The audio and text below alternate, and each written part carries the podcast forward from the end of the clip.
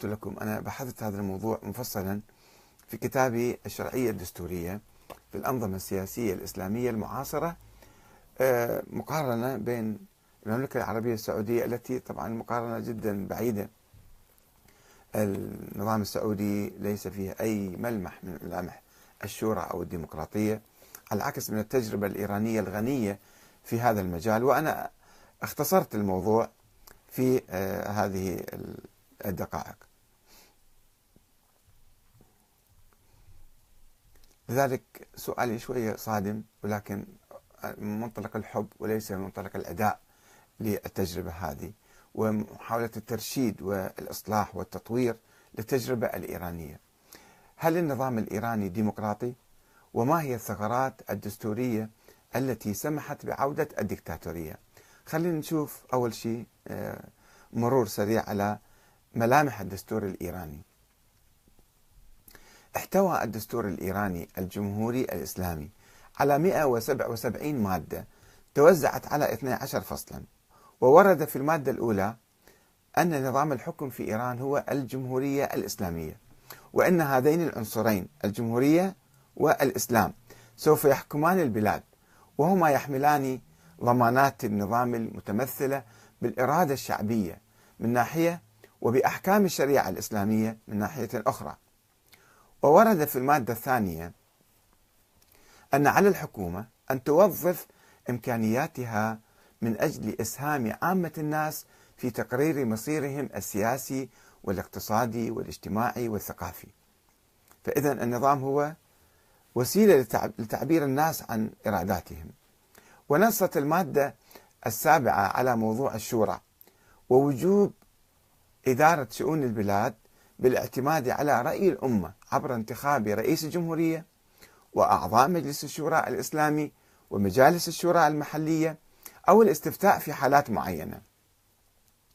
بينما نصت المادة الثامنة على مسؤولية الناس في الدعوة إلى الخير والأمر بالمعروف والنهي عن المنكر مسؤولية جماعية متبادلة بين الحكومة والناس. يعني الناس أيضا ينصحون الحكومة ليس الحكومة فقط هي تأمر بالمعروف وتنهى عن المنكر. هذا حسب الدستور الإيراني. بناء على الآية الكريمة والمؤمنون والمؤمنات بعضهم أولياء بعض يأمرون بالمعروف وينهون عن المنكر. التوبة آية 9 أو 71 وتضمن الفصل الخامس في الدستور الإيراني مبدأ سيادة الشعب واعتبار تلك السيادة حقا إلهيا ممنوحا من الله صاحب السيادة المطلقة على العالم المادة 56 أما الحريات والحقوق العامة فقد أكد الدستور على ضمان الحريات والحقوق العامة مثل أنا أجيب بعضها. حرية العقيدة حسب المادة 23 التي منعت محاسبة الناس على عقائدهم ونصت على عدم جواز التعرض لأحد لمجرد اعتناقه عقيدة معينة. اثنين حرية الصحافة حسب المادة 24 التي نصت على أن حرية الصحافة والمطبوعات مكفولة ما لم تخل بالقواعد الإسلامية والحقوق العامة.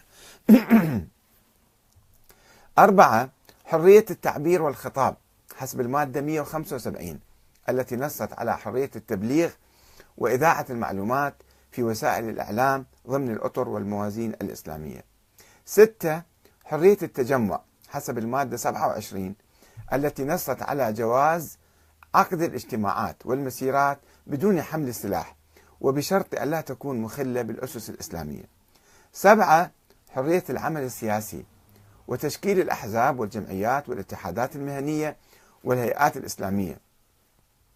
وعدم جواز منع أي شخص أو إجباره على الاشتراك فيها المادة 26 ونصت المادة 57 على أن السلطات الحاكمة في جمهورية إيران الإسلامية هي السلطة التشريعية والسلطة التنفيذية والسلطة القضائية. وتمارس صلاحياتها تحت إشراف ولي الأمر المطلق وإمام الأمة. وذلك وفقا للمواد اللاحقة في هذا الدستور. وتعمل هذه السلطات مستقلة بعضها عن بعض. وأوضحت المادة 28 أن السلطة التشريعية تتألف من مجلس الشورى الإسلامي المنتخب من الشعب الذي يصادق على اللوائح ويبلغها إلى السلطتين التنفيذية والقضائية.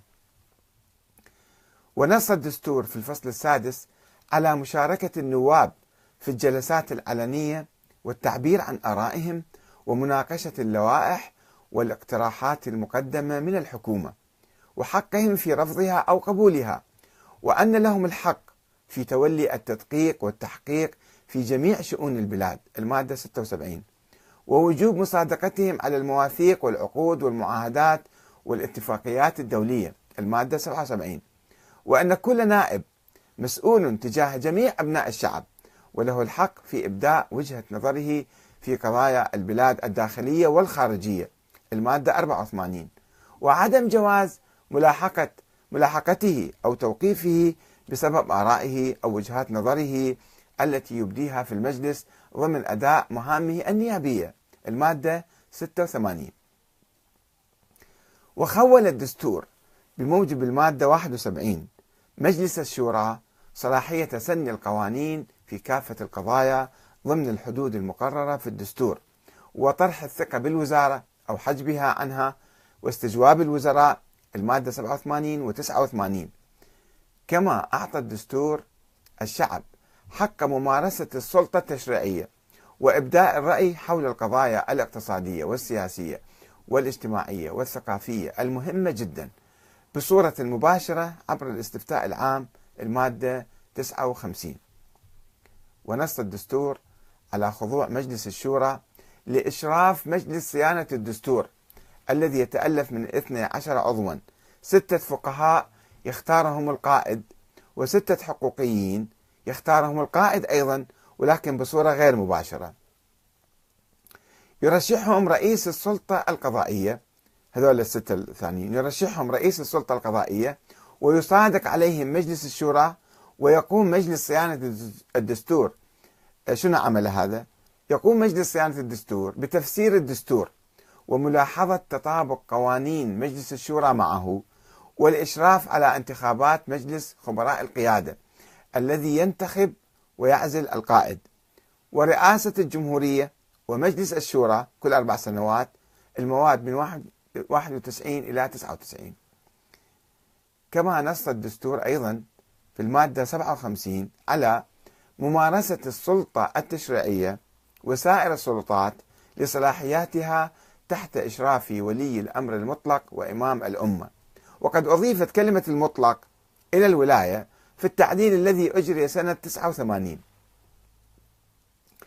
وأما السلطة التنفيذية فهي تتألف من رئيس الجمهورية الذي ينتخب مباشرة من قبل الشعب لمدة أربع سنوات ويمكن انتخابه لدورة ثانية فقط.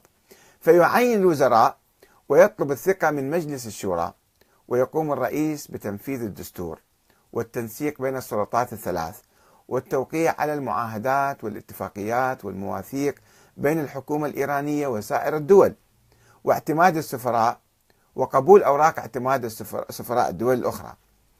ونصت المادة 156 على أن السلطة القضائية سلطة مستقلة. عفوا تدافع عن الحقوق الفردية والاجتماعية وعليها مسؤولية إحقاق العدالة والمحافظة على الحريات العامة المشروعة.